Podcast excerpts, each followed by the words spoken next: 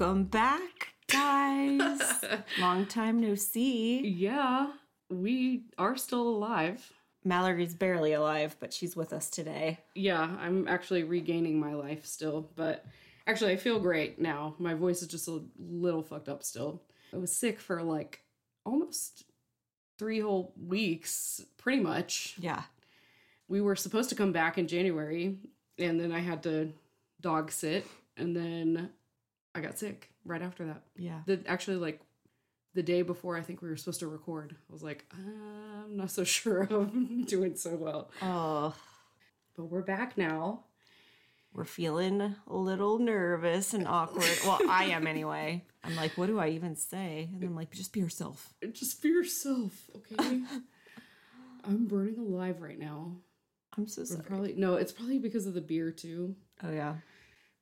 We're at my house tonight Had a few recording. sips. Yeah. I so let me just tell you guys what this week has been like for me. So I had a story because we were supposed to record a month ago, mm-hmm. basically.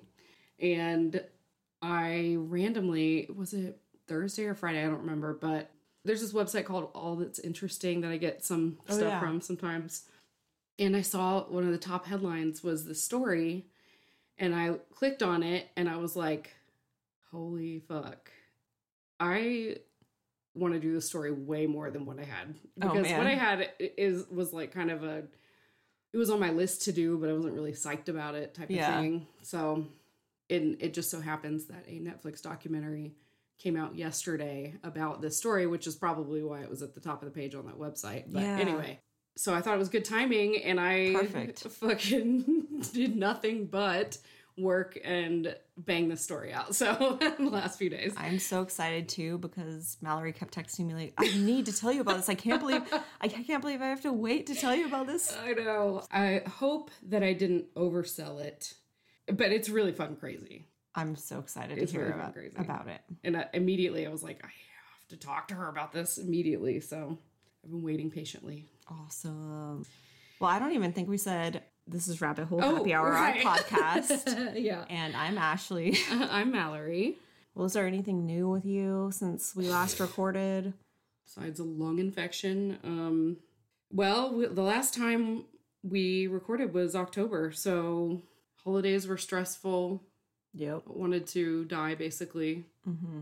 I know yours were probably even more stressful because you had people staying at your house. but Oh yeah, we hosted Christmas, so oh, God, I mean, I love doing that, but it's also just wild. yeah, I had to work on Christmas Day and New Year's Day, so I didn't go to my. Well, actually, we our family had our big Christmas thing like at December 9th. It was Oh, like way early. It was That's really weird. depressing. yeah, and then I just went and spent the night at my mom's and got up at 4:45 and worked Christmas morning and to the afternoon. So. Boo. Yeah. Did not um oh uh, I'm gonna rant about this again. The fireworks on Christmas Eve. What are we Oh doing, people? Stop. I was so pissed because I was not able to sleep, A, because I had to sleep with my mom because we, she has no room in her house. And B, because people wouldn't stop shooting fireworks like really close by On on Christmas Eve? in the middle of the night. Yeah. Oh my god. Like at two in the morning still too. Like That's crazy. Insane. And I was like, I have to work at 5 a.m. I like almost got out of the bed and drove around to find them. I was like, Oh my god. so angry. like, I don't care if you shoot fireworks, but just maybe cap it at midnight. Yeah. Something like that. Please, God. Jesus Christ, God. Anyway, I slept better on New Year's Eve for some reason. I guess there weren't close by fireworks at my house. Man. The only thing I can really well, just working out, being Yeah. fit. trying to I've got some muscles now that I didn't have before. Yep. Brent gave me a back massage today and he was like, either you have really your muscles have gotten bigger or you have a really big knot. And I was like, those are my muscles. those are my muscles right there. I don't want to brag, but me and Mallory look really good. We've been on a fitness journey. Yeah, it's getting a little tighter. We'll see. I still have a ways to go, but But you look amazing, by the oh, way. Thank you. All. You really do. So, yeah, Yeah. work has been crazy too, but it's just because so many people Die. apparently have been dying or we're getting sent. I don't know. I don't know what's going on, but you'll need to cool it. If you're new to the podcast, Mallory deals with tissue donation Yeah. of dead people. I, every time I get a phone call, because I they call us to tell us about the donor, and then we say yes or no. I'm like, I'm just, I just sit in my chair. I'm like, fuck off, because I'll get a call uh, when I'm trying to, because we have to balance other crap like trying to ship out the tissue or getting the supplies to the to the partners that do the recoveries and stuff. On top of other stuff like I have to do invoices and and grading the tissue and all this kind of stuff. But anyway, it never fails when I'm actually trying to do something, the phone will fucking ring. Mm-hmm. And then when I try to continue doing it, the phone will ring again. And then when I get distracted, I'll just like sit there and go on Google Maps for a while. but then when I'm like, oh, I need to, I probably should get started on this, the phone will ring immediately. I'm like, why? Why Stop is it like dying, this? y'all. Stop dying. I don't get it. But yeah, yeah, please stop. Actually, don't stop entirely, or else I wouldn't have a job. just kidding. Just slow it down a bit.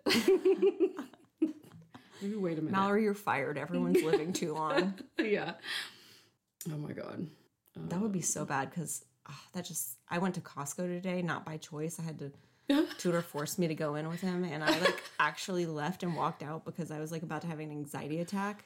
I hate it. That is, uh, Uh, yes. One day, A, a- uh, Costco can trigger a panic attack. eventually, there's gonna just be too many people in Costco. Yeah. Like, there's gonna be too many people in the world. Yes. Especially during COVID, when, like right when it started, and like then I don't know, it's when I went to Costco the most because it was right down the road from me. And I just like people wouldn't stay the fuck away from me, wouldn't like they just had no no regard for They're just like else. whipping and nay naying around those corners with those Yes. huge carts. They're so big. I don't get me wrong, I fucking love Costco because I love the stuff that I can get there, but I do not like going in. I don't. I would prefer Brent to go do that. I hate Costco. I when I was a kid, we used to I think it was like Sam's Club or something we went to instead of Costco. But I saw a TV show, I don't know if it was the news or like what. I don't think so cuz actually I think it was like a soap opera or some crap that this guy went into one of those big walk-in freezers and got stuck and froze to death. And I was deathly afraid of going to Sam's Club after that. Oh my god. And I would put up a fight like every time my mom wanted to go to Sam's Club. I was like, no, don't make me go. Don't make me. oh my God. Uh, Tudor loves it. I even bought him a Costco T-shirt because he loves it so much. Oh my God. Is it Kirkland signature? no, it's just like says just Costco. on Costco. Yeah, I got it on Amazon. oh my God. I'm like, here you go, and he Oh like wore God. it. No, it was like a sweatshirt, and he like wore it out that same day to like a restaurant and stuff. Oh my God. Oh my God. That's amazing. That's hilarious. oh my God. Opposites attract, I guess. yeah. I don't know. I might rock a Costco sweatshirt. I mean, I would wear a Costco shirt. Just don't like you're not gonna catch me inside. Yeah, yeah, yeah. I don't like going, but I like getting the stuff that's there, so I force Yeah, myself to I go. like a bunch of toilet paper. I like some toilet paper. I I, like, like some egg bites. not having to buy trash bags for months. That's nice. Fucking amazing. Yeah. Anyways, Costco sponsor us. Except for we so we hate you. We could Kind of. improve your experience in store. Limit the amount of people that you allow in yeah, and how fucking dumb they are too. No. yeah. I think that might have something to do with the area we live into. oh my god. Shall we get started? I'm ready if you are. All right. We're we're drinking tonight, but it's not themed because I literally had like no seconds to even think about what to I looked a little bit, but I couldn't find I couldn't find a freaking beer from the local area that this takes place in that mm-hmm. is available here. I feel like I would have had to do a lot of research to figure that out anyway, but because there was nothing obvious, but I couldn't find like a themed cocktail that sounded good either. Mm-hmm. Every cocktail I find has ginger beer in it, and if you've been listening the whole time, you know I've overused ginger beer. yeah. So we're over that. So we're just drinking Dragon's Milk, which I knew was a beer that Ashley liked. So Yeah. Also, we haven't, well, I haven't personally been drinking lately that much. So Yeah. I'm hoping I haven't either. that this goes well. I see what you mean. Mm-hmm. I think, I think we'll be okay. Don't disintegrate by the end of Okay. it. I'm just kidding. We'll we'll edit around you. Okay. oh my god. All right. I do want to still I, I want to give a disclaimer because I did throw this together so quickly. I I used a few sources. The case file episode on this case is really good. And then so I used that and then some articles the day before the documentary came out on mm-hmm. Netflix. And then when it came out on Netflix the next day, I went and watched that and added all that stuff to it. So the thing about this case is there's so much that happens and it's over a span of like two years and each source that i had didn't really put it all in the same order so it's kind of like all this stuff happens within two years and i don't really know exactly when it all happened within that two years Chronologically. Right. So I'm just going to give it to you the way it kind of made sense to me and the way I kind of wanted to narrate it. So just keep that in mind and keep in mind that I did throw this together in three days. But I, I think I I think I did a pretty good job Nice. given that. It's just yeah, anyways, I don't need to explain myself. Just You always do a good job, Mallory. anyway, all right. So Dave Kroupa, he was a mechanic at a truck stop. I couldn't figure out where he worked at this first place, but it was around the year 2000, and he met a girl named Amy Flora. She actually was just hired at the truck stop that Dave worked at, and Dave immediately liked her.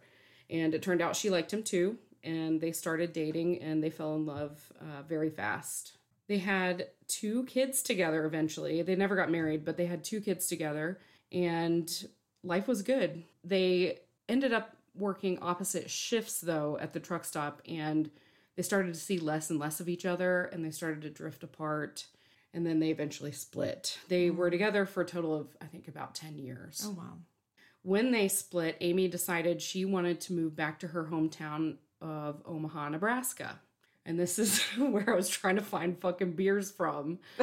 There's Omaha Brewing Company, but that's Omaha, Georgia Oh. for some oh. reason. I didn't even And know there was in Omaha, Georgia. Nothing that I was looking at, like all the cool ones I saw that were like Omaha breweries, I could not find Mm-hmm. here online anyway. And I was not about to go to every liquor store that I could find. So, anyway, Omaha, Nebraska.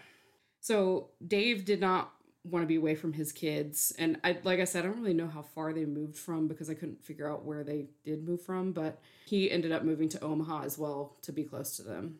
So, he started his new life in Omaha. It was 2012. He was 35 years old and pretty much starting his life over. You know, life was a little lonely in the new town, except for, you know, his kids and, and stuff. But he got a job as a mechanic in an auto shop and he got his own apartment. And pretty soon he started trying to put himself out in the dating world again. He decided to go the online dating route. And I was wondering, is Plenty of Fish a Christian I don't think so. thing? Oh, it's not. Okay. Mm-mm. For some reason, I that name just makes me think it's like a oh, like Christian the dating Christian site. fish thing. yeah. Oh, Christian Mingle maybe is what I'm thinking. of. Yeah. anyway, so he went on Plenty of Fish and made a profile. He wasn't really looking for anything serious at this time because he just got out of a really long relationship with, you know, his baby mama. So, but he just, I mean, it'd been so long since he dated. He kind of wanted to see what it was like and date around for the first time in a long time. So he made a profile, and at first he didn't get any matches at all. But a few days later, he looked again and he had one. and it was a girl in the Omaha area, and her name was Liz Golyar. Liz had a cleaning company and she loved animals. She had two dogs, a cat, and a snake. Dave thought that she seemed really fun and cool, and they had lots of things in common, like sci fi action movies. They both loved heavy metal music, and Dave had a motorcycle, and she liked motorcycles. And they both had a son and a daughter, and I think they're around the same age as well. So hmm they had that in, in common. And they were both, well, they were both lonely. So they started dating. They met up for their first date, which was the first date that Dave had been on in years and years and years. He was nervous, but Liz was smiley, energetic, and they really hit it off. Despite this, though, Dave did make it clear to Liz that he didn't want to be tied down right now. This was mm-hmm. just casual. So, but one day while Dave was at work in October of 2012, a young woman brought her black Ford Explorer in for some minor work to the shop. Dave's initial thought was, dang, she's good looking. Oh, whoa. and they smiled at each other. But that was about it. Dave didn't make any moves, didn't ask her out or anything. Because he was actually the manager of the shop and she was the customer. And so he was kind of reluctant to even go down that road. All right. So, Good on you, Dave. yeah. So that was that. For all he knew, he would never see her again. As fate would have it, Dave would see her again. Uh oh. Car You- trouble. he was actually scrolling dating profiles again one night and he came across her profile. He recognized her from when she came in. Ooh. Her name was Cari Farver. Dave was like, wow, this is freaking crazy. And he sent her a message and it just said, Hi, I know you. And she replied, Hi, I know you too. Oh. I know, it was kind of weird. I guess they made a real impression. Maybe they Like I would have like- never remembered someone that I just I know. saw at a freaking mechanic Well, place. I would gaslight myself and be like, that's not them. That's not them. I just would never remember anyone like that. oh, you're talking about like her remembering him. Yeah. Well, I don't know. Maybe he just Maybe fireworks were just going off. yeah. They didn't make any immediate plans, but Cari ended up returning to Dave's shop a few weeks later to have something else done to her Explorer. Mm. And then at that point, they exchanged numbers and they made the plans for a first date. That's kind of cute. Okay, so I don't want to rag on Dave too much, but name a restaurant that's a deal breaker on a first date. Like if someone took me there, I it would be Yeah. like, nah, Yeah. Red Lobster, Okay, that's Ruby Tuesday, one. Outback Steakhouse. um, what's the one with the bloomin' onion? oh, uh, that's Outback. That's Outback. Uh, You're thinking of the um, Awesome Blossom. Yeah, TGI true. Fridays. Any of those. The one you didn't name, Applebee's. Oh my god. That's where they went. I feel like Applebee's is the worst of all of those. Yes. There's that even that song about Applebee's. It's just awful. what song are you talking about? oh my god. Applebee's? It's like famous. It was like on the Applebee's on a date night. Know? Oh, oh, I think I know what you're talking about. Oh my god. Yeah, I, I'm sure I heard that and threw it away in my brain. Yeah, so they went to. Eating good in the neighborhood. so they went to a plebis and Plebis? I heard that on one of those. It's like a it was like a TikTok or something where somebody has their parents like like Hispanic parents Oh, pronounce major brands. Oh, that's so funny. the guy said a plebis. anyway, so they went to Applebee's. And to be fair, I mean, it wasn't serious, serious, I guess. I would still be kind of mad that he took me to Applebee's. But Cari was not looking for anything serious either. Dave and Cari both made it clear to each other that this was just whatever, Mhm. fun. On this first date, Cari told him that she grew up locally in a small town. She had a kid when she was pretty young, her son named Max. And then she went back to college and got a really good job as a computer programmer. Dave and Carrie ended up going home together after the first date, but something awkward happened. Liz ended up showing up at Dave's door that night while Cari was there. And she came by and she was like, I just need to get something out of your apartment. Well, there's kind of an wait, Liz. Liz is the first girl he met online. Okay, with heavy metal. Heavy metal motorcycle, loves animals. Yeah. And she was like, I need to get something out of your apartment. So she got it, or Dave got it for her, I'm not sure. But Cari and Liz did not talk. It was just kind of like Yeah. weird, you know? Then Liz just left. So this part was really unclear too. I don't I don't really understand what happened after that, but apparently Cari left at some point that night and went home I don't know if she got weirded out or what, but Dave called her after she left, and then she ended up just inviting him to her house. And so I don't know if you know, but Omaha is on the border of Iowa. And the other half of Omaha, basically, when you look at it on a map, is Council Bluffs, Iowa.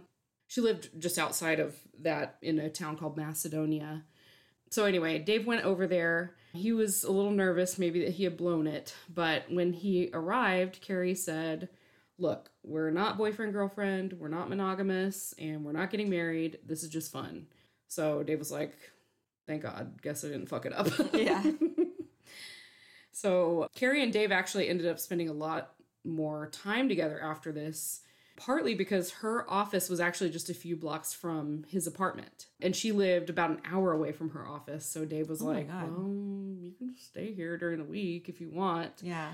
That's um, nice. yeah so they hung out a lot after that but it was about for about two weeks so on november 13th 2012 about two weeks after they met dave got up for work just like any other day cari was there she was on the couch with her laptop and phone i'm not sure if she i don't know maybe she just didn't have to go to work yet but dave said bye to her on his way out and at around 10 or 10.30 in the morning he gets this text from cari so the text said, let's move in together. And Dave was really confused. Ugh. Yeah. They had talked about this, that they weren't serious. They'd only Yeah. known each other for two weeks at this point. Oh my god. I mean, she'd been staying there, but still, he had no indicator that she was actually thinking about this because they had established Yeah. they And that's also something you don't just like text to someone while they're at work. Weird. Uh, so weird. So he replied to her saying no, like, you know, I thought we talked about this. It's not going to happen. And then she went off. She, un- like, just a barrage of text messages. Fine. I hate you. Go away. You've ruined my life. Fuck you. All Oh this my stuff. God. Crazy. So Dave was like, well, you know what? I guess I'm dodging a bullet here. I'm glad it happened sooner rather than later. We're gonna just end this Well, one. is she still in your house? so when he got home that evening, all her stuff was gone. She was out. So I that's weird to me too because you'd think she would like hunker down in his apartment and be like, Let's talk about this. I'm staying. I'm moving in. no, I don't know. Ugh. But yeah, she was gone. All of her stuff was gone. Dave didn't hear from her for a couple of days, but then she started back slowly and then ramped up meaner, ruder, more threatening, just kept fucking harassing him. And it, it would be a variety of different things like, I hate you, to I love you so much, we should have babies, and everything in between Oh my god. just unhinged. So, one day after this text harassment started, the sheriff actually came by Dave's shop looking for him. They asked him if he knew Cari Farver and told him that Cari's mom had actually filed a missing persons report for Cari. Oh my god. Cari's mom, Nancy Raney, had gotten texts from Cari saying that she was taking a job in another state and asked her to take care of her son, Max, for her. What? Yeah. Nancy also started getting messages on Facebook from Cari saying, quote, I'm not missing. I just don't want to come home right now. And quote, I love you all very much, but I need time. Nancy told the sheriff that Cari was recently diagnosed with bipolar disorder. And she had stopped taking her meds previously because she didn't like how they made her feel. So, of course, the police were like, well, she stopped taking her meds and she went off the deep end but they still went to talk to Dave. And Dave showed them all the insane messages that he'd been getting from her as well. And that kind of sealed the deal for them that this is a bad breakup. Cari is mentally unstable. She is going nuts Man. and just doing whatever the hell. So Liz and Dave were still seeing each other Mhm. at the same time. And Liz ended up coming by Dave's in the following weeks, and she said she wanted to show him her car. Dave went out to look at it and saw that it had been keyed really deeply. But that wasn't all. Liz had gotten a text from a random number as well, and it said, quote, I will do more if you don't leave Dave alone, whore. Wow. Let me guess. It was Cari. Yes. Her number. She ended up, I'll explain this later, but she ended up using many, many different numbers, many different emails. Like she oh just, my God. yeah, it's crazy. And then, of course, Cari kept texting Dave saying, She is responsible for destroying us, and I'm more diabolical than a few scratches on a car. So, police, like I mentioned, they were treating this as a routine case, you know, that they were dealing with some kind of jealous ex girlfriend, possible stalker behavior. I mean, but it was very quickly apparent that this was not just possible stalker behavior. It is Mhm. full blown, mentally unstable, creepy, 100% stalker behavior. One day, Cari sent pictures to Dave of the inside of Liz's garage. Liz's garage. She said Liz left the garage door open. Dave hurried over to Liz's house and he saw that there was spray paint on the wall that said whore from Dave. That doesn't even make sense, but whore from Dave or whore from, from Dave. Love Dave. Yeah. I don't know. and it seemed that Cari had also stolen some checks out of Liz's garage. Also, don't keep checks in your garage. Yeah. so Liz called the cops and filed a police report. And then naturally, Liz was extremely stressed and worried for herself and her kids after this. Because, I mean, her home had, had been invaded. Holy shit. Yeah, that's right. She has kids. She has two kids. Oh my god. She has two kids. And then Liz, of course, now turns to Dave and she's like, You brought this bitch into my life. Like, what is going on? Yeah. You know? So Liz wanted to know how did Cari get her number. Dave didn't have an answer. No idea. How did he she get her address? Like and Cari continued to message Liz, saying things like, You're a fucking whore and a home wrecker. Dave's mine. I love Dave. All this stuff. It was literally two weeks. Two weeks. Dave felt horrible that Liz was being harassed because he dated this other woman. He wanted to try to protect her, and eventually, because of that, they actually got closer and their relationship rekindled. They spent a lot of time together, but there was always Cari with them. Not with them, but with them. Yeah. They would often both get messages at the same time when they were together, like sitting on the couch Oh watching TV god. their phones would just start blowing up at the same time. Cari would give her tired line that Liz was a fat, ugly whore and she would never leave Dave alone. And they eventually nicknamed her Crazy Cari. So, texts from Cari for the first several days came from her phone number, like I was saying, but after that, they started changing. She started using multiple other phone numbers, I guess also as Dave and Liz were probably blocking them. And Dave said that she used up to like 40 plus other phone numbers. Holy crap. How do Yeah. you even get that many no- numbers? I, I in the documentary they said she was using like multiple apps that will like you that will give you like temporary phone numbers. oh my god. that they like I guess they're burner like they disappear after a while. I don't know. So Dave would block one number and she would just switch to another one. Same with emails. She would write under all these different weird names and she would like like one of them she made Cari Lee Kroupa, which is Dave's last name. Mm-hmm. And he would get upwards of 125 emails a day. Just insane. Like I would I don't know. I think I would leave the country. Oh my god. Honestly. What would I do? I don't know. I don't know what I would do. Oh my god. Because there's no like he couldn't escape her. And he at, at least a few times had changed his number too. And she still found it. Wow.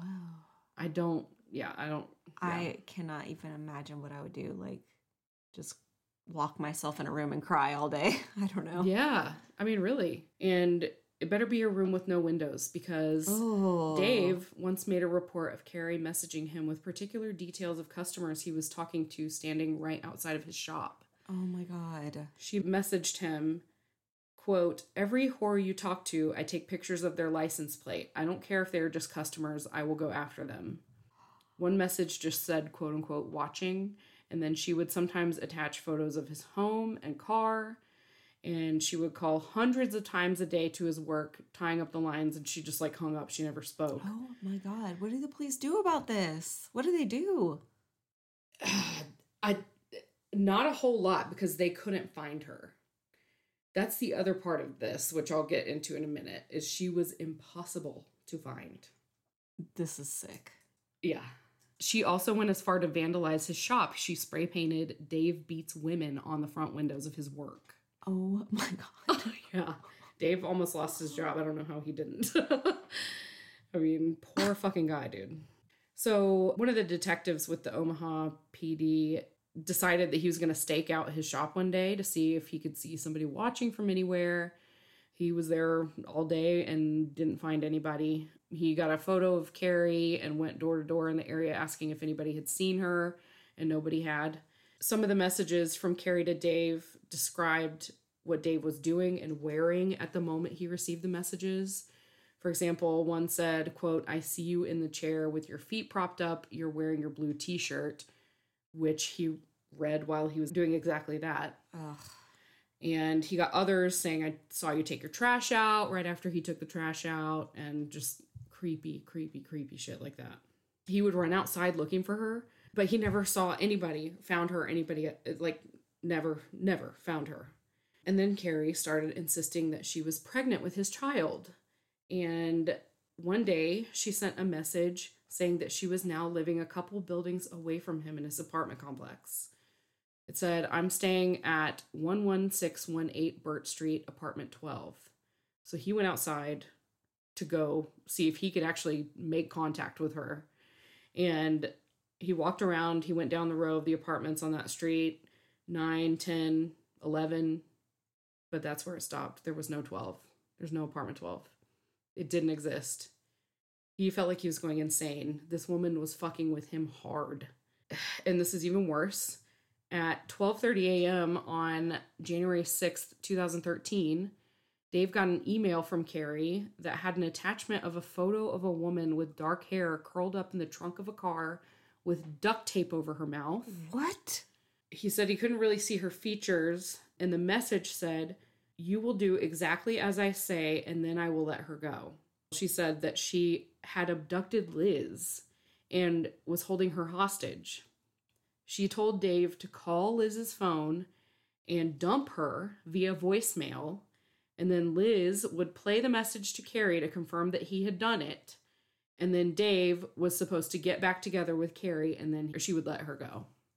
Oh my god. Fucking crazy.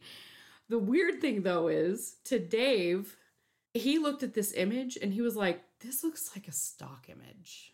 Oh, yeah, it didn't look like a real Yeah, like an kidnapping actual photo. Yeah, it was probably like some staged like I Oh can imagine my how stupid it looked. iStock.com. yeah. Probably even had the watermark. Oh my god. No. So he didn't actually end up taking it too seriously, but he did try to get in touch with Liz and she didn't reply. But he was like, I mean, it was 12:30 a.m., so he was like, well, she's probably sleeping. So Yeah. He just called her the next morning and she answered and thank God she was fine. So Dave and Amy, which is his kids' mom, were still pretty close and their kids went to Dave's on the weekends. So Not naturally anymore. yeah, Like, exactly. what? Exactly. They they knew about, you know, Cari threatening Dave and everything and Amy was like, "Oh, we're not doing this anymore. You have to come to my house to see the kids if you want to." And he was like, "That's fine by me."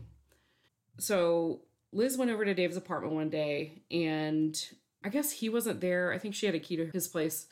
And she found that on the wall above his bed, written in lipstick, was go away whore. And then her clothes, some of her clothes that she had left there, had been slashed with a knife. That's horrifying. When Liz told him about this, Dave said that he got a text that day saying, She will die, no one can stop me. So the detective on the case at this point felt that he had sufficient probable cause for an arrest warrant for Cari, but that is all he could do at the moment because he could not find her. She was impossible to find. This whole stock, like this, the constant messages, emails, weird shit happening, you know, all this went on for two years Oh my god. to Liz, Dave, Amy got tech messages as well. Oh And They couldn't track IP addresses or like so I don't understand why they didn't do that at this point in this case. They eventually did do that. yeah. And that is how they figured the shit out. But at this point, no, they did not for some reason. Or they didn't have somebody that knew what they were doing. I have no Yeah. idea. I have no clue. It, it, it baffles me that this went on for two years. Well, since there's not like a freaking actual murder or like I don't know. maybe Yeah, there's- just like this is it's a we can't use resources for that. crazy person that's just you know harassing and yeah i don't i don't know but i mean 2 years dave dave paranoia became his life because he was being followed constantly messaged oh you're wearing this right now you're like i mean he had no privacy none she would message him things like i can still get in the building or i put my ear up against your door and i can hear everything and i'm Oh watching My you." God. yeah What the fuck? horrifying. Horrifying. Ew. It's terrible. Oh. I know. I'll let you know if I see a face in the window. Oh. this is why I was so intrigued by this case. It's so creepy. Oh. But also there's other stuff. Anyway, so Dave ended up just like going to the bar all the time so that he would be in public yeah, and then other people. fucking so he could drink his fucking problems away, man. Like just shut his brain off because he really felt like he was gonna have a mental breakdown. Yeah. I mean, Oh my god. You I know what I would do? I would have a mental breakdown and I would go to a like facility and stay there. you know what? That's actually a great idea. Yeah. that's a great idea because you would be protected. Yeah. yeah. It would just be like, all right, I'm sending myself into It's a mental like, breakdown. look, Accept me into your facility please. before I Yeah. go crazy. Or maybe I would commit a crime and just go to jail. Yeah. You know what? I think about how nice it would be for someone to take care of me in prison sometimes. I I feel like I told you that before. Like I feel like I need to go to prison.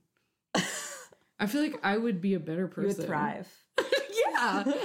I would get swole. I would lose weight. You'd I find would God. I would read a lot. find God. I would draw and stuff. Yeah. I'd start a club. Yeah. The Beanie Baby Club. the Beanie Baby. I don't think they allow Beanie Babies in jail though, unfortunately. All right, this is when shit gets real. Oh my God.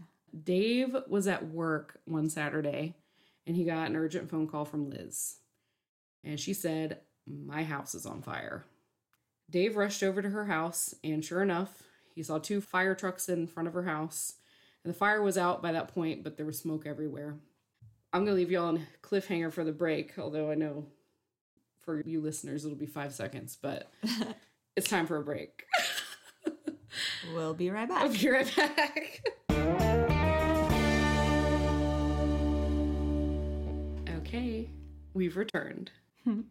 okay, so we left off. There's a fire at Liz's house. Luckily, Liz nor her children were in the house at the time because actually they were in the process of moving and they were at their new house, but her pets were still in the house Oh no.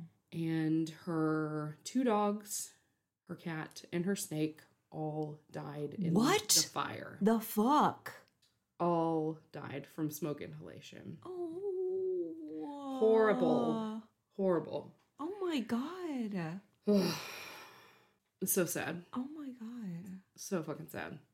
So Liz ended up finding a message that she hadn't seen. It was sent at 12:56 that morning before the fire had been discovered, and it said, quote, "Nasty whore. Dave doesn't want you talking to him anymore. He wants to be with me. We are trying a new relationship. We have had sex recently. He loves me and always will. He doesn't want you back, you nasty fat whore Liz. Hope you and your kids burn to death. Oh my God.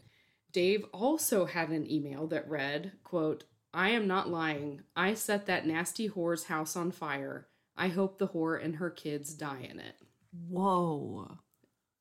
Crazy. This person sounds like they are like 16 years old. And the way that it's fucking written, I wish you could see it because I mean, like, I don't have images of it or anything, but it's just like no punctuation, like the whole Ugh. line. Like that's why I had Yeah. trouble reading it earlier. So yeah, it's just weird. So when Liz spoke to the fire department investigator, she told them she knew who did it. And of course, her suspect was Cari Farver, who had been harassing her for months at this point. point, And she told them that Cari had repeatedly texted her saying she wanted to kill her and her kids. Oh my god. And I'm gonna play something for you. I understand there's been some problems going on. Uh, why don't you tell me about that? The guy that I've seen, has a girlfriend he dated for two weeks, and she's been stalking me since November. Do you know her name? It's Cari. She kept texting me telling me she wanted to kill me and my kids. Okay, it's pretty obvious this is an intentionally set fire. What about my uh, animals? The animals I know that they're all dead, but the Humane Society is going to take care of the animals. Sorry. I just wish she would go away. So that was Liz talking to the fire investigator. So the fire investigators searched Liz's house. There were different piles of clothes throughout the house, and the fire was determined to have originated at one of these piles of clothes. It was quickly apparent that this was an arson, as there were cans of gasoline and lighter fluid present in the same room. The only reason the flames didn't engulf the entire house was because all the windows were actually closed, which prevented the oxygen from sustaining the flames Oh, for a long wow. time.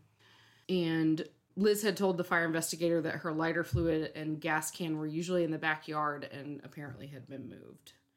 So Liz took what she could from the house and she moved into her new house.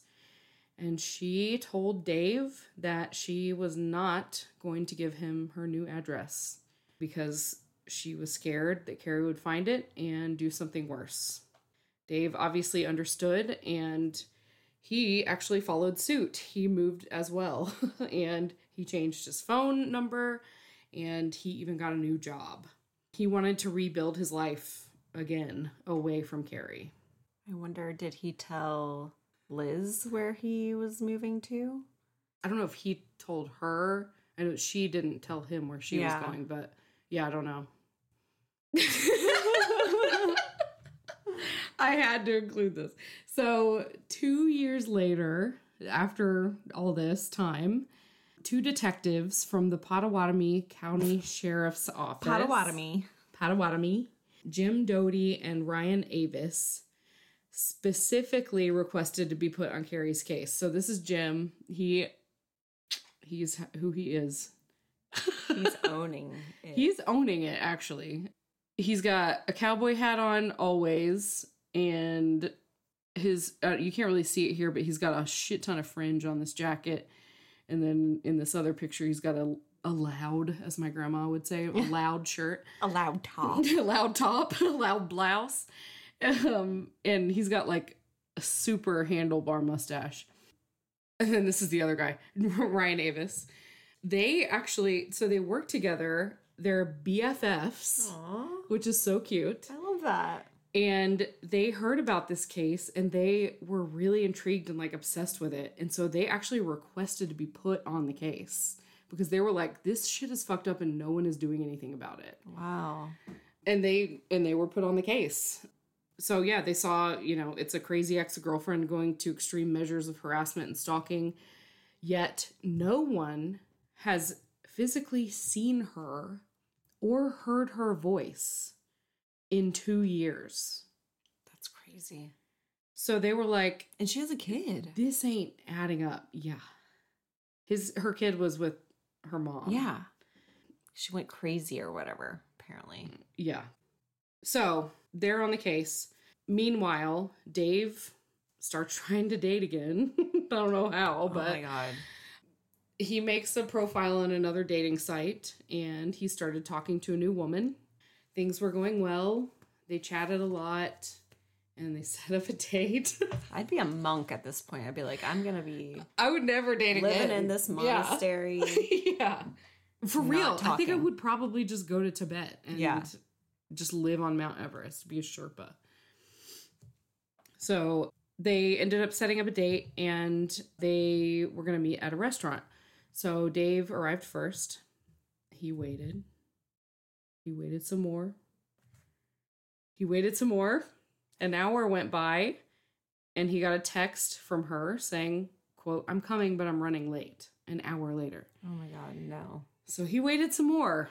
He sat there for a while, and then when he was absolutely convinced that she was not coming, he gets another message from her, and it says, This is Cari. Fuck you. Oh my god. Ah! That is horrifying. That crazy? Mind fuck. Oh my god. I can just hear like the dramatic movie sound effects, like when he realizes, like, oh my god, this is scary. oh fuck you. Like, my god. oh my God. Why would you ever put yourself back on a dating app? after that, I would be done. Yeah, I'm sorry. No, absolutely not.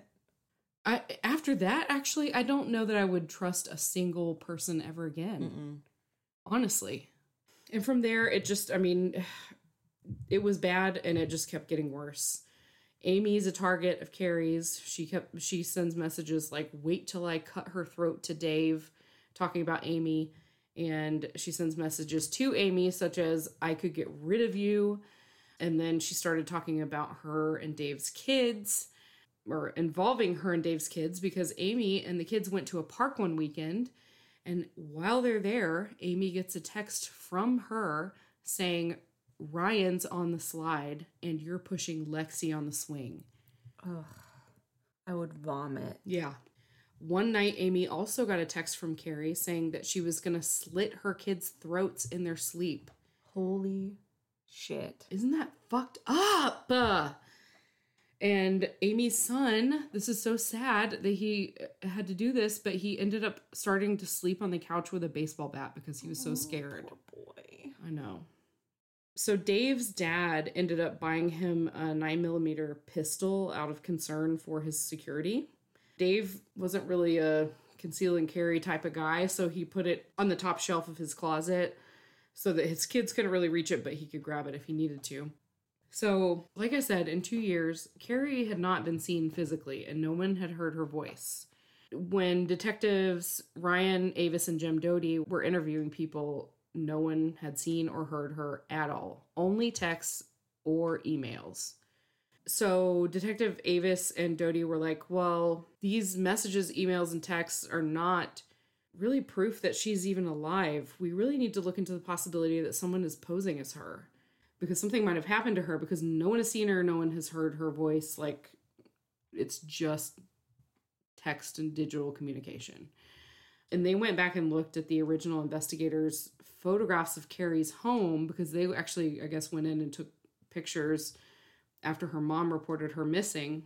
And they saw in the pictures that her closet was still full of clothes.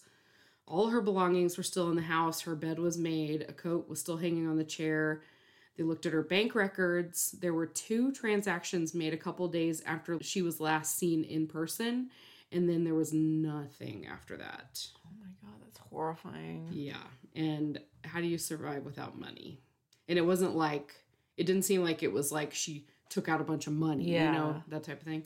So Detective Doty went to talk to Nancy, Cari's mom, again, and he disclosed his thoughts that Cari probably didn't leave of her own accord.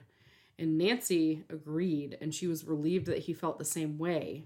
She was thinking this as well because Cari had missed several big life events that she'd never would have normally missed, such as her son's 15th birthday and her own father's funeral. Oh my god. There were also other weird occurrences. Nancy had noticed there was a new profile named Cari Farver on Facebook. The profile photo was of Cari and her dad, and there was a post that said Dave and Cari had just gotten engaged. And there was a photo of a stubby hand wearing a ring, which looked nothing like Cari's hands because she had long, skinny fingers. Mhm. So Nancy was like, uh, someone is pretending is to be my gross. fucking daughter. Oh my god. And Someone's stubby hand. yeah. Ew. Yeah. And Cari's son agreed because he also had gotten a message from that new Cari Facebook account and it said, quote, "Hey little man, how are you?" And he was like, "She never called me little man. What the fuck?" And he was really unsettled. And so he didn't even reply at first. And then a couple weeks later, he he had thought about it and he went back onto Facebook and decided to ask some questions. And the questions that he thought of were what was the name of our first boxer? And who was my best friend growing up? Things like that. Oh my god, smart kid. I know, but to no surprise, the account never replied. Right. Quote unquote, Cari messaged Nancy at one point telling her that she sold her bedroom furniture online and asked Nancy if she could let the buyer in the house.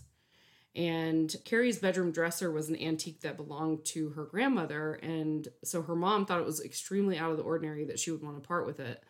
So, and I don't know if they ended up, she ended up actually doing it, but that was just another kind of red flag. Yeah. And then Nancy also reported that she had a dream one night that her late husband, Cari's dad, appeared to her and told her not to worry because Cari was with him. Oh my god. So, so yeah. So Nancy was pretty much convinced that she was dead. Oh my god. There's also something weird that happened a couple months after Cari went quote unquote missing that I haven't mentioned yet, kind of on purpose. so, January 10th, 2013, a few days after it had snowed really heavily, Dave was driving around his apartment complex. Not sure really why he hadn't seen this before, but he noticed that there was a car in the parking lot or SUV that didn't have the snow cleared off of it yet. It had like a foot of snow on it. And he looked closer and he was like, this looks really similar to Cari's Explorer. Mm-hmm. And it was an Explorer. So he called the sheriff and they ran the license plate and they confirmed that it was her vehicle. They ended up taking it to the police impound and processed it. They didn't really find anything. So at that point, it was not anything but a like missing person or like stalker harassment investigation. So they didn't do everything they would have if it Yeah. was something more serious. But there was a mint tin in the cup holder in the front seat, and they were able to lift a fingerprint off of the mint thing. And they ran it through the database at that time, but they didn't get any hits. But her car, I guess, had just been left there at some point. Yeah, like after he left for work that day, maybe, and like, remember? Yeah, And then oh Exactly. God. yeah. I think it probably never moved after that. Yeah. that. So, because this was largely a digital case because of the hordes of messages, detectives Doty and Avis brought in their other pal at work, Special Deputy Tony Kava. He works in the IT department and he's also a digital forensics expert and he's also like a volunteer police officer or something. He was the one that started looking at the IP addresses. So, he saw that Cari's IP address was being concealed by a ton of different services VPNs, proxies. Oh my God. He said even sometimes she would go to like use the Wi Fi at McDonald's and stuff like that. Wow. and then he actually he was like, I need to narrow down these IP addresses and see like what's being used the most most commonly and if he can find any that were not like concealed by VPN and stuff. So he actually wrote a program that he needed to find Whoa. the IP address and he named it Dex. he's really funny. He's like he even says like in this in the Netflix documentary that he's like on the spectrum Mm-hmm. and he's just like super smart and he's kind of funny and like he's just he's a cool dude. And so anyways, he was trying to find a pattern in all of the chaos of all of different IP addresses. So he had a list. He, he said it was millions of IP addresses that Cari had sent messages from. I don't know how that's possible, but that's what he said in there in the documentary. So he asked the program how many were unique, and that narrowed it down to 13,000. And then he asked for the top 10 IP addresses, and eight of those were VPN services. The top one that was used, I guess, most commonly was 174.71.6.113. It was an IP address connected to a house in Council Bluffs, Iowa. It was the home of a man named Todd Butterbaugh. Tony was actually floored because he, Todd, worked in IT at Pottawattamie County, and Tony was his fucking boss. What? Yeah. Isn't that crazy? And they're both bald. Yeah. That's nuts. I know. And this was ho- really bad news because it meant that Todd would have had access to the case files. Oh shit. So The they, fuck, I know, dude? I know. Who was Todd Butterball?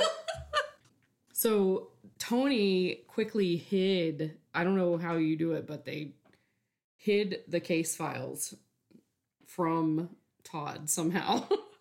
and then they got a search warrant for his house.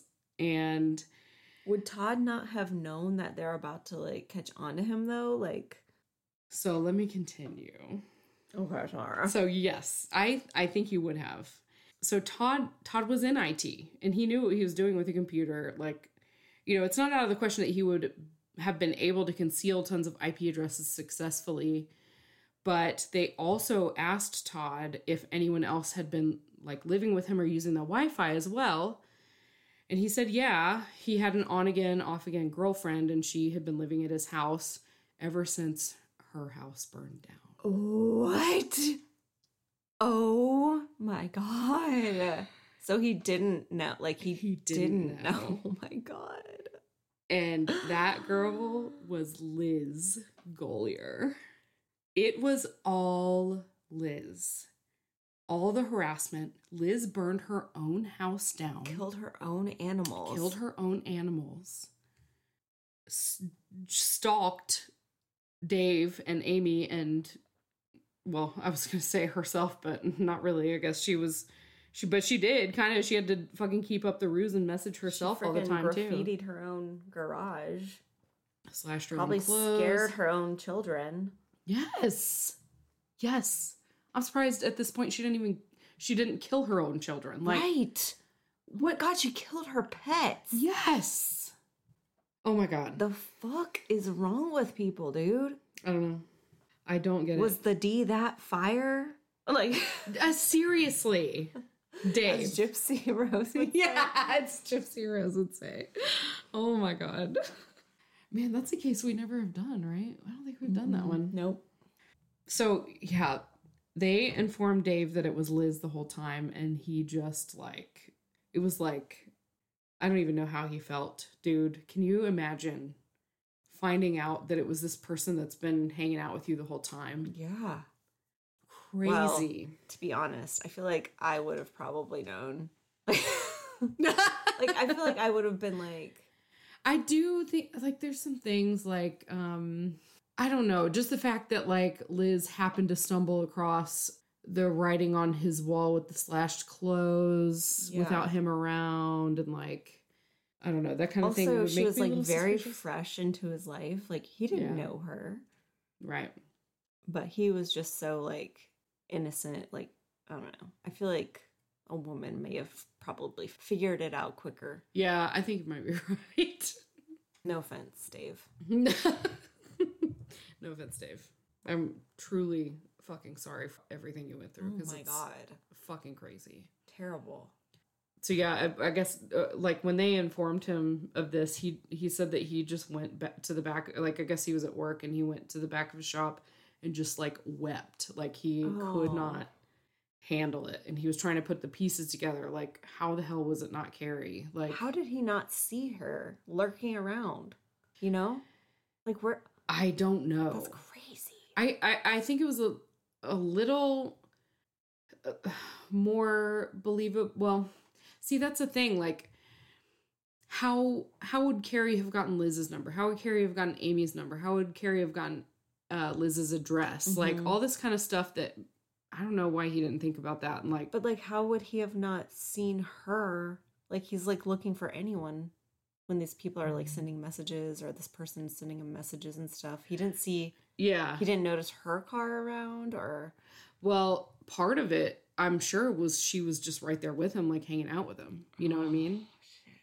Like when they were on the, I know there's some some where I guess she wasn't there with him, but like when they were hanging out on the couch together, like that was all just her, like, oh my god, yeah, oh my god, what a freak. yeah, I can't believe it. And she does. I haven't even told you about the one of the craziest things she did. Anyway, I'll get to that. so it didn't take long to come to the conclusion after this that Cari was likely no longer with us. Oh my god. Investigators thought that Liz probably did something to Cari, but they didn't have any proof. But she did become the primary suspect.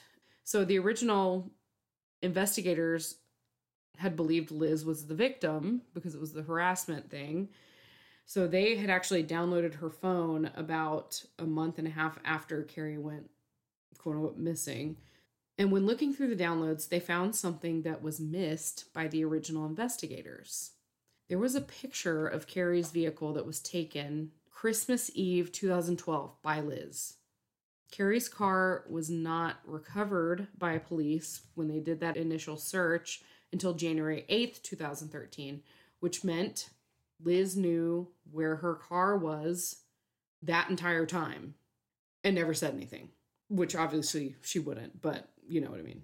Mm-hmm. So Cari's car was processed in January 2013 and Detective Doty saw that they had found a fingerprint that they hadn't been able to match previously on that mint container. And so they ended up comparing the print to Liz's fingerprints, and surprise, surprise, it was a match. Holy shit. But they still had to figure out where was Cari and what the hell happened to her. And they felt the stakes were really high because they, at this point, they really didn't know what Liz was capable of because she's done some fucking unhinged shit. Oh my god. You know what I and mean? it's been years. Yeah. Yes. Like wouldn't you get bored after? I know. What do you do all day? Like, what do you? How would you? I I can't Move on.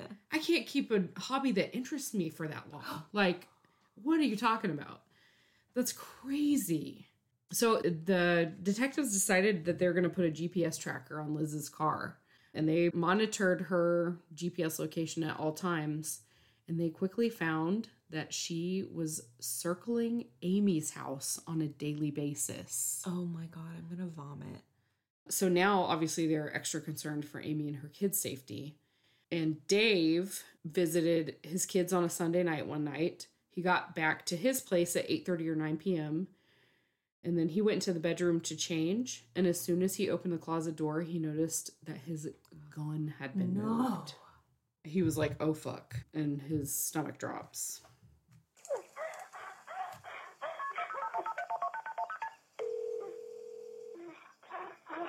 What's the address of your emergency? I've been shot. Okay, where are you at? I'm at uh, the park by the sheriff's department. Okay, is there any serious bleeding? Oh, my, my favorite way is filled with blood. Okay. Is the assailant still nearby? I don't think so. I took on running. Do you know who did it? no. Do you know if it was a male or a female? A female. Did this bitch just shoot herself? This bitch just shot herself. yeah. what the fuck, dude? Yeah. So Liz calls 911 after she's been shot in the leg. And she says it was another woman who shot her. Jump to Amy's house.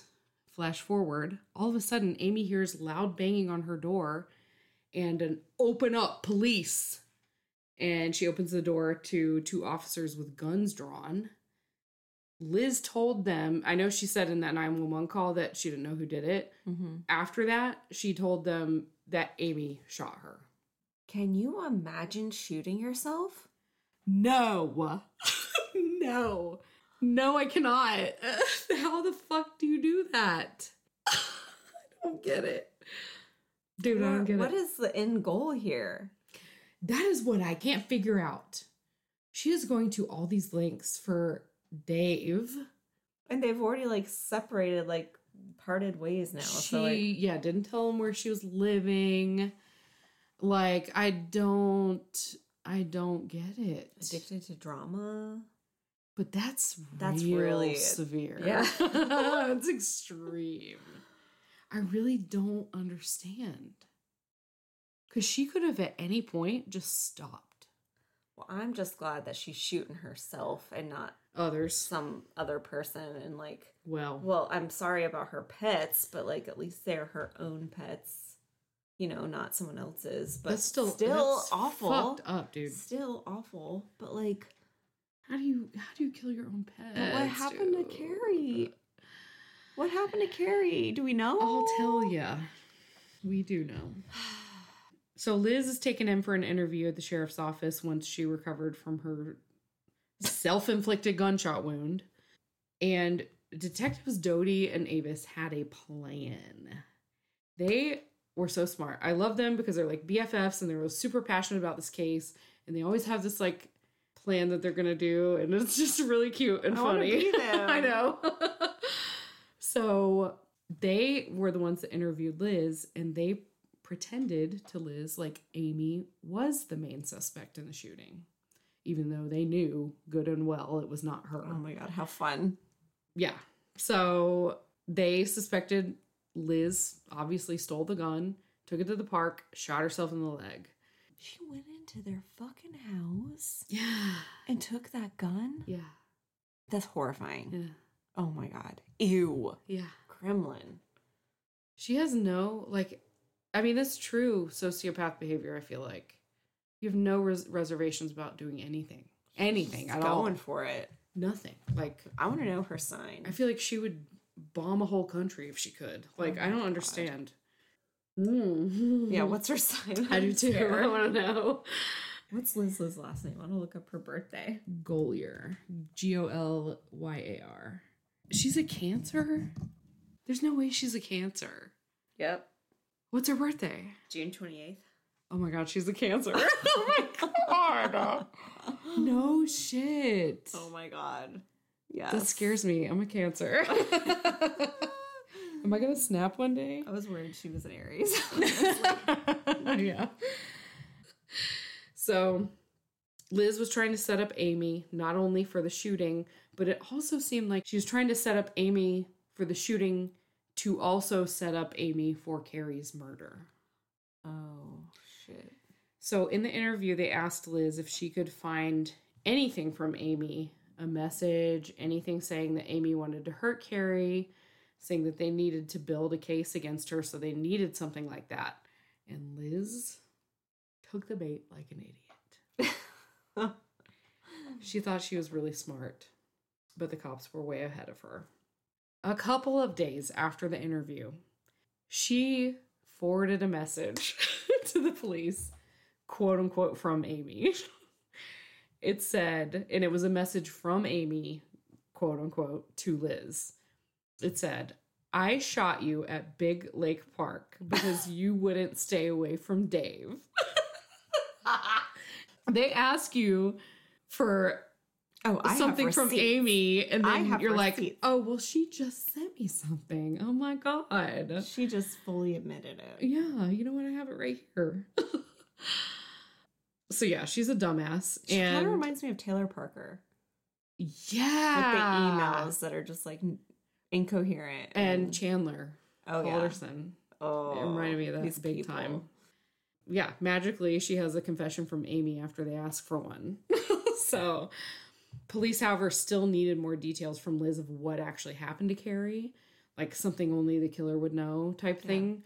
And they didn't have a body at this point either. So Detective Avis actually had a plan, another plan. he got in touch with Dave and he recorded the conversation.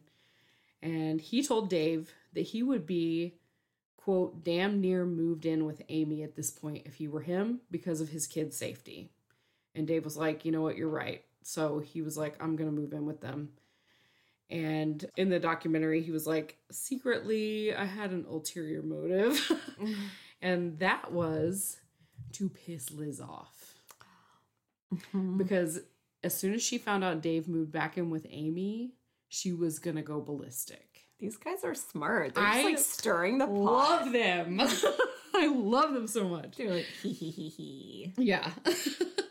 so let me just show you evidence of how Liz got pissed the fuck off. Oh my god. With Investigator Doty? Yeah. Who, who am I speaking to here? Liz, Liz, what, what's going on? She's still not arrested. She gets to shoot somebody, and then she gets to kill another person, and then she gets to move in with Dave, and she gets to be free. And you guys aren't arresting her. There's only so much I can do if Amy's not talking to us. Still there? Yeah. If she does let you know some more specifics, that's the kind of stuff that makes a case. Okay. All right. Bye. What was that? It's her her freaking out Oh, because Dave moved back in with Amy and they hadn't arrested Amy yet.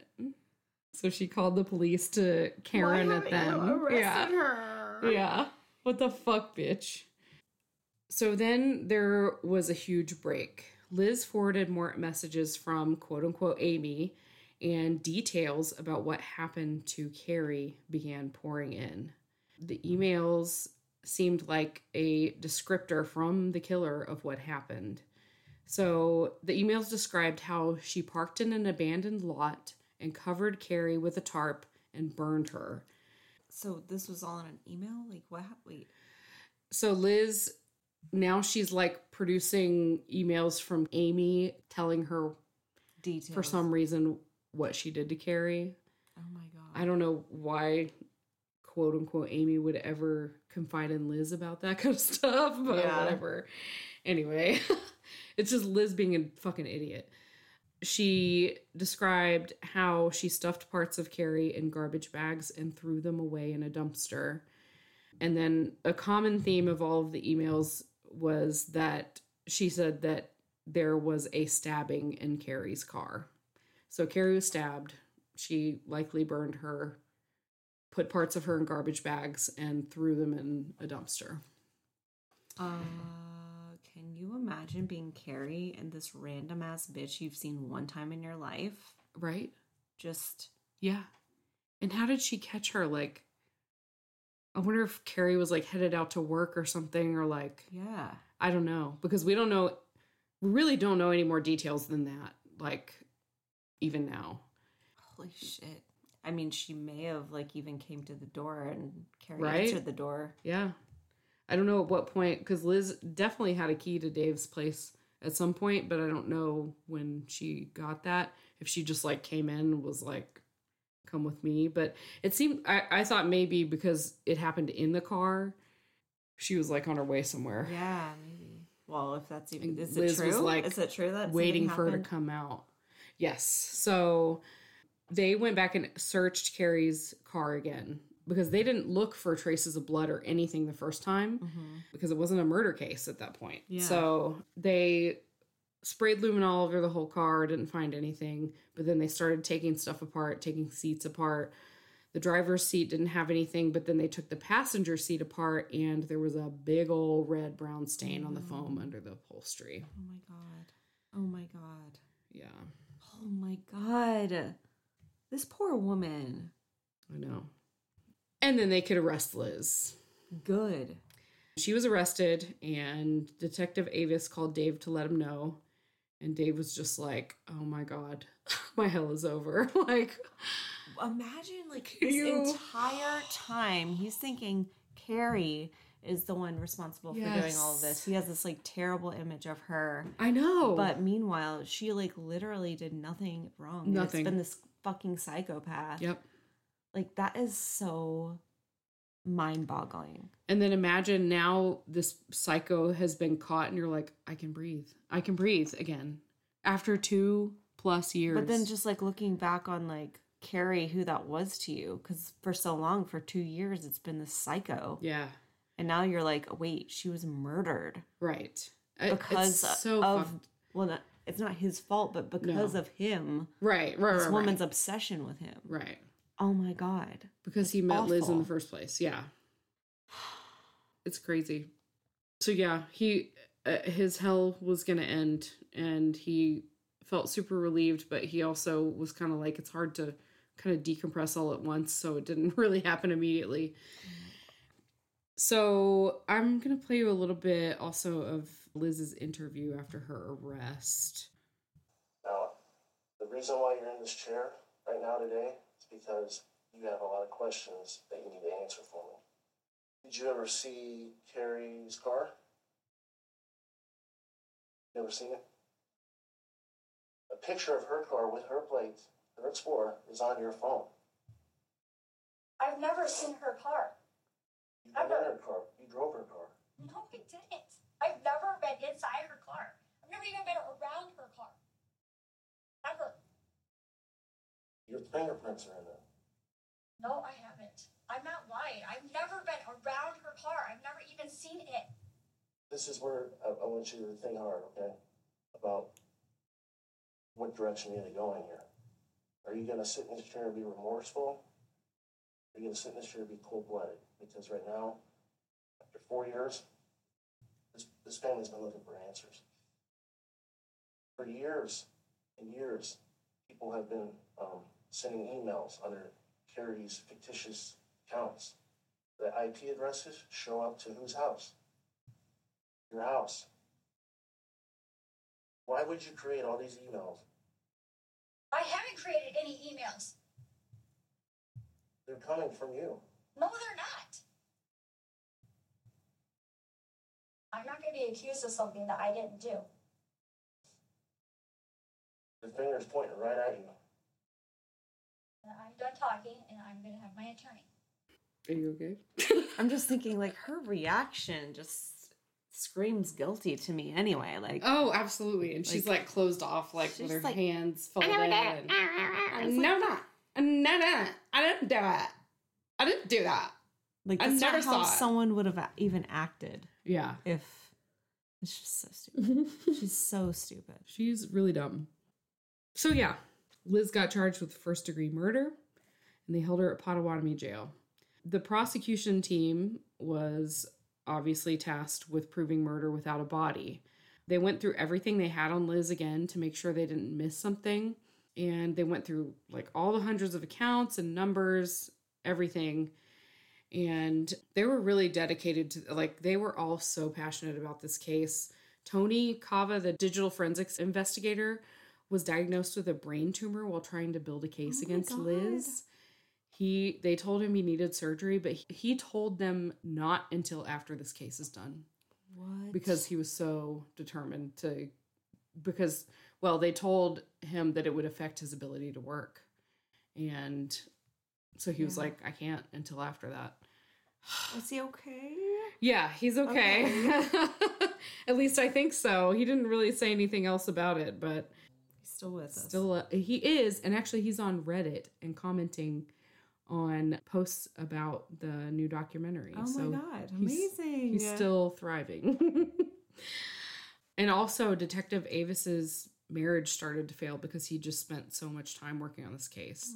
But they never quit. They went back to interviewing people, asking if there was anything else they could think of that they hadn't told them yet. They interviewed Dave again for the millionth time. And Kava asked him if he had any electronics from like around November, December 2012, when this all happened, that they could look at. And Dave was like, okay, let me look at my storage unit. And he found an old tablet that was, you know, dusty, buried, dead as a doornail. There's nothing really interesting about it, but they did find that it had a micro SD card. So they looked at it and they saw that it had been wiped. There were no files at all. But they were able to look for deleted info, which reminds me of when you were able to find deleted photos and videos of my ex roommate. Anyway, Oh my god! Did we talk about? That? Yes. yeah, did. we have. That just made me think of it. I told that story recently oh my god. at work. Oh my god. Oh my god, that's unbelievable. Anyways, so y'all, if you delete some shit off of a SD card or whatever, it's not gone forever, bitch. No. Like, just don't do it. If you're gonna do something that you're planning to delete later, Do it just on your own shit. don't do yeah, do it on your own shit. Yeah, do it on your own shit. And don't put it in somebody else's device. And if you want to get rid of it, you're gonna have to swallow that SD card and shit it out and put it through a fax machine. Wait, or put it put it through a Shredder. shredder. the fax machine might do it too. oh my god. So they were able to find the deleted info off this micro SD card, and they recovered about 11,000 photos. They quickly noticed that there were a hell of a lot of selfies of Liz on them for some reason, which was weird because it was Dave's tablet. And from the dates on the photos, they kind of came to the conclusion that this was an SD card from Liz's phone back at that time when Cari went missing. And so I guess she had like wiped it and then put it in Dave's tablet and hoped it would go away. What a fucking goddamn idiot! Yeah. what is that? So they went through all the photos, and there was one that caught Kava's eye. Initially, he actually thought it was a piece of wood, but it looked kind of weird. He realized eventually that this might be skin and it might be a foot. Oh, I see. Yeah. He actually went to an anatomy book and looked up where the veins were located in the foot and it matches those lines that are on the picture on the foot. Not the that's obviously a tattoo, Mm-hmm. but there's something that happens after you die called venous marbling. The veins basically just become visible on the skin. It's like you can just see them. Uh-huh. And so after that, and he was like, Oh, that looks like where the veins are in the foot. He was like, I'm looking at a dead body right now. Holy shit! And there's a huge chance She that it accidentally took that picture. Cari's foot. Uh, I don't know if it was accidental or not. They kind of, I didn't, they didn't mention any other photo. Well, I say they didn't mention any other photos. They kind of allude to the fact that there might be other photos, but they didn't obviously show any or specifically describe any other photos. Um, Did Cari have that tattoo? so the foot appeared to have a tattoo on it. And so they went to Nancy, her mom, asked her about it, and she confirmed that she did have a tattoo that looked exactly like that on her foot. It's a Chinese symbol for mother. Oh my god! I know. You're done, Liz. You are done. Well, so her defense attorney, James Martin Davis. Oh dear. he it, it was funny in this um i think it was an a&e show or something i can't remember i think i forgot to put it in my sources but he was interviewed and he was like well i requested to waive a jury trial and just have the judge uh judge her because they didn't have a body and i didn't want them to have time to find one Oh, very honest of you. Yeah. and he was like, I didn't I didn't doubt that she was I don't she he didn't say fucking crazy, but he basically like all of everything he said, I was like, dude, I'm so sorry for you right now. Like I mean, this is your job. You're Yeah. just- yeah. There's not a whole lot about the court proceedings online. There's a few pictures and I think her sentencing is available online, but there wasn't a whole lot as far as the proceedings. I know that the defense was arguing that murder might not have happened, but of course the prosecution also had to prove that not only was Cari dead, but they had to prove the way she was killed, the manner, had to prove premeditation, all these things that were like really super large hurdles to overcome without a body. And But they had a substantial amount of blood. they her did car. have that and the quote unquote confession emails. And So this picture of her foot with the veins all exposed and Yes, of her obviously dead at that point with a tattoo that can identify her. The judge eventually read the verdict and he said that The state had not met their burden because the body of Cari had not been found. But this had been overcome by the overwhelming amount of evidence presented by the state, and so he found Liz guilty. Thank God. I I, know. thought you were about to tell us something else. I was about to slap you silly. I know. They were all like in the um, documentary, they were like, we were about to throw up when he said that. Like, oh my God. Oh my god. So detectives Avis and Doty and Kava were they got really close with Max, Cari's son, and Nancy, her mom, because of the investigation. And they really got to know who Cari was too. And it was so sweet when Nancy was talking about those three. She's like, they will always be my boys. Like they helped her out so much. Oh my god, I'm gonna cry. Oh like Oh my God. I can't even imagine that poor son. Oh my god. Oh my god. Awful. Awful. And like for the longest time, he probably thought his mom abandoned him. I know. I, absolutely, because that's what Liz told. Texted from her phone to- Yes. And she had mental health issues, so that they were probably like, well, I guess. Yeah. Holy shit. Fucking hell. Liz was sentenced to life in prison with no chance of parole. And she remains at the Nebraska Correctional Center for Women. And to this day, though, she maintains her innocence and claims Cari's real killer is still out there. Well, we know Go she's in it for the long haul because Yeah. she's all. She did all this shit for like years and Yeah. years. For what? For what? For what? For what? For what? I don't understand. I still don't understand I motive. feel like some people crave to be the victim. And like maybe it's like kind of like Munchausen syndrome by proxy where you're like I'm being tortured by this. Like I'm so strong and like I don't know. yeah. So she's oh my gosh, she's I have fucked up. no idea. So also, oh, I wanted to mention this. So you know Ann Rule, the Mhm. author, Mhm. her daughter Leslie Rule actually wrote a book about this. Yep. It's called A Tangled Web. I didn't get to read it because I only found out about this three days ago, but she said that she received letters from Liz while she's in jail saying, I'm not going to stop fighting until I'm set free and they find the right person, blah, blah, blah.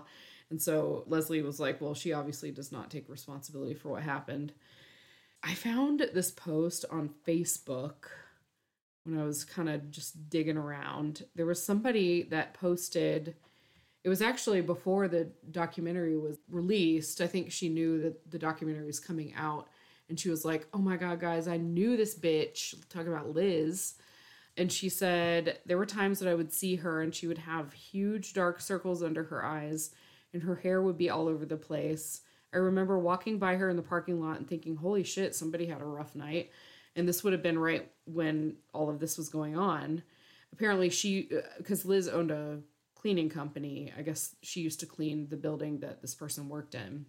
And she made this comment, which I wasn't originally going to include because I didn't know if it was real or not, but I did find out that it is real.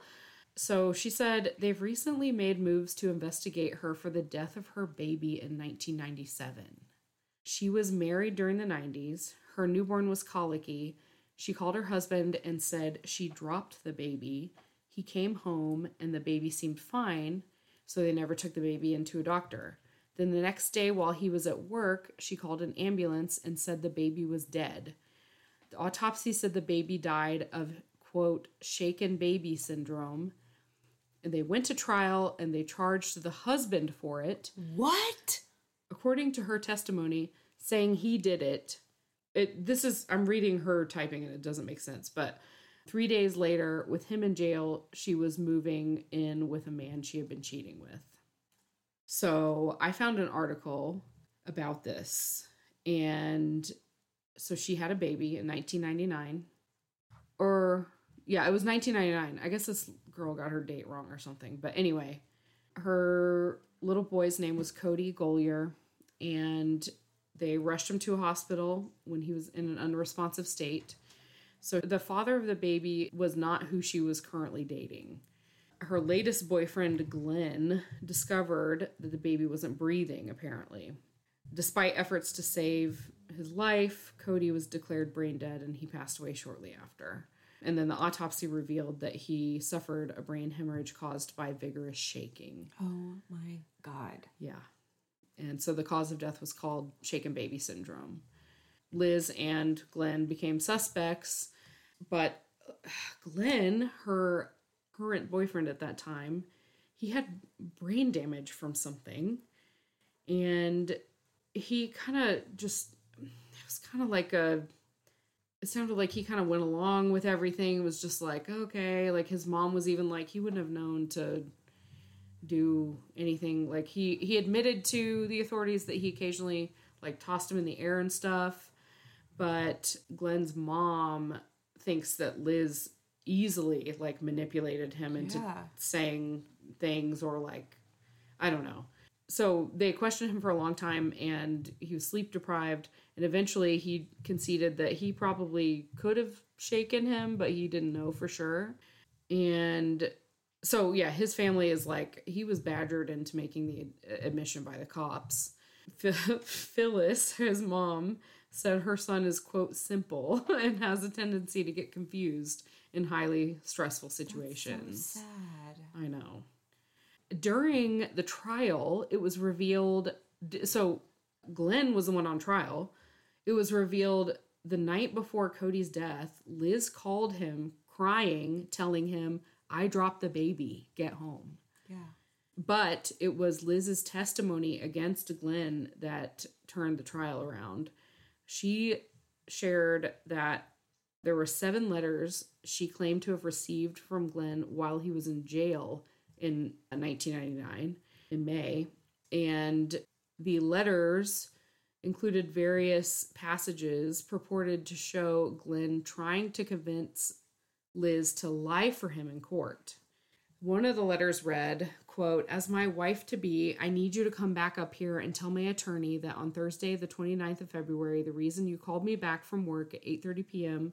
was because you had dropped Cody from about four feet, which then caused Cody to stop breathing. So then you shook Cody, not to do any harm, but to get him to start breathing again. Please. This is what will set me free because they are trying to pin it on me. I love you with all my heart and soul. But Glenn's mom has said there's no way he would have been able to write those letters because of the brain damage he suffered as a child because he had difficulty reading and writing. Yeah, that sounds like Liz's run on sentences. Yes, it does.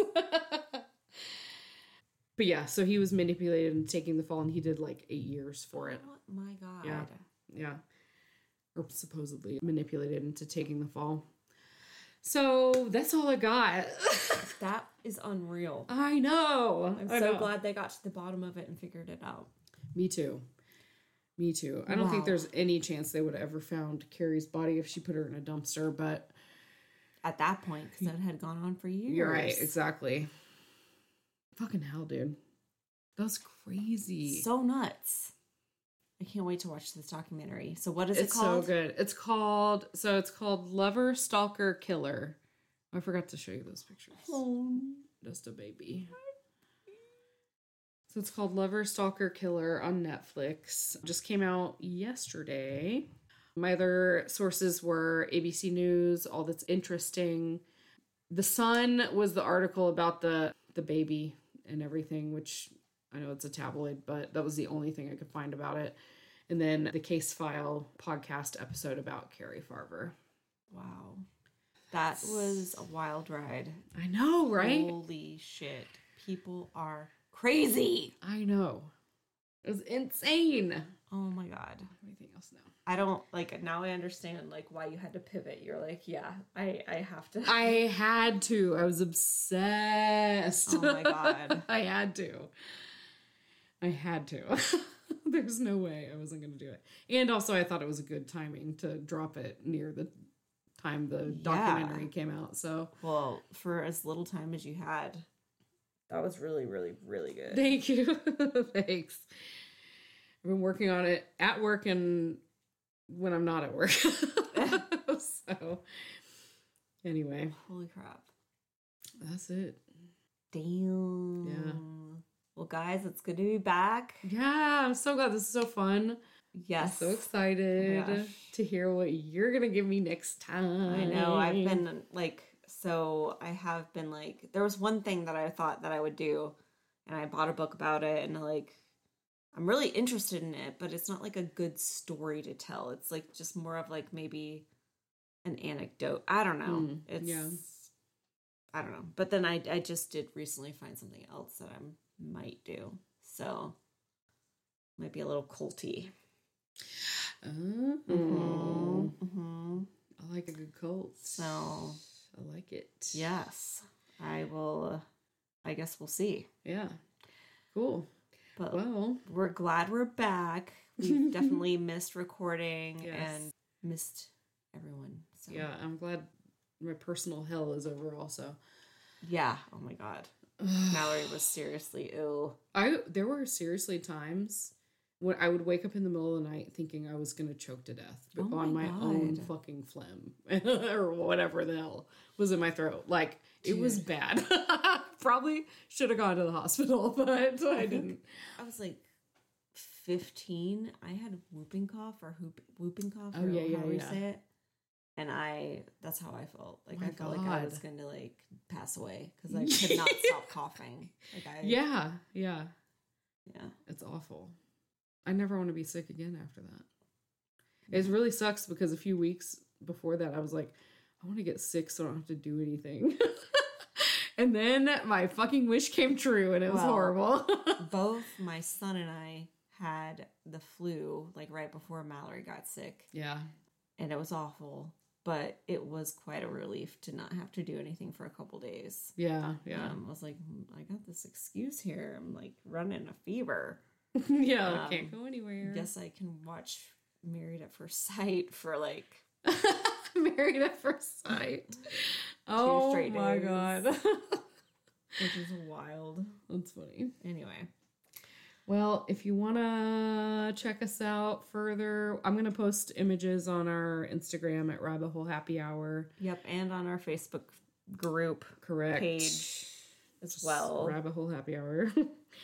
we have a buy me a coffee. Yes, which I felt really bad about, like us launching that right before we went. I know. I felt bad too. Three month break. I know. but yes, we do have that. If you'd like to donate, We'll put the links in the description and stuff.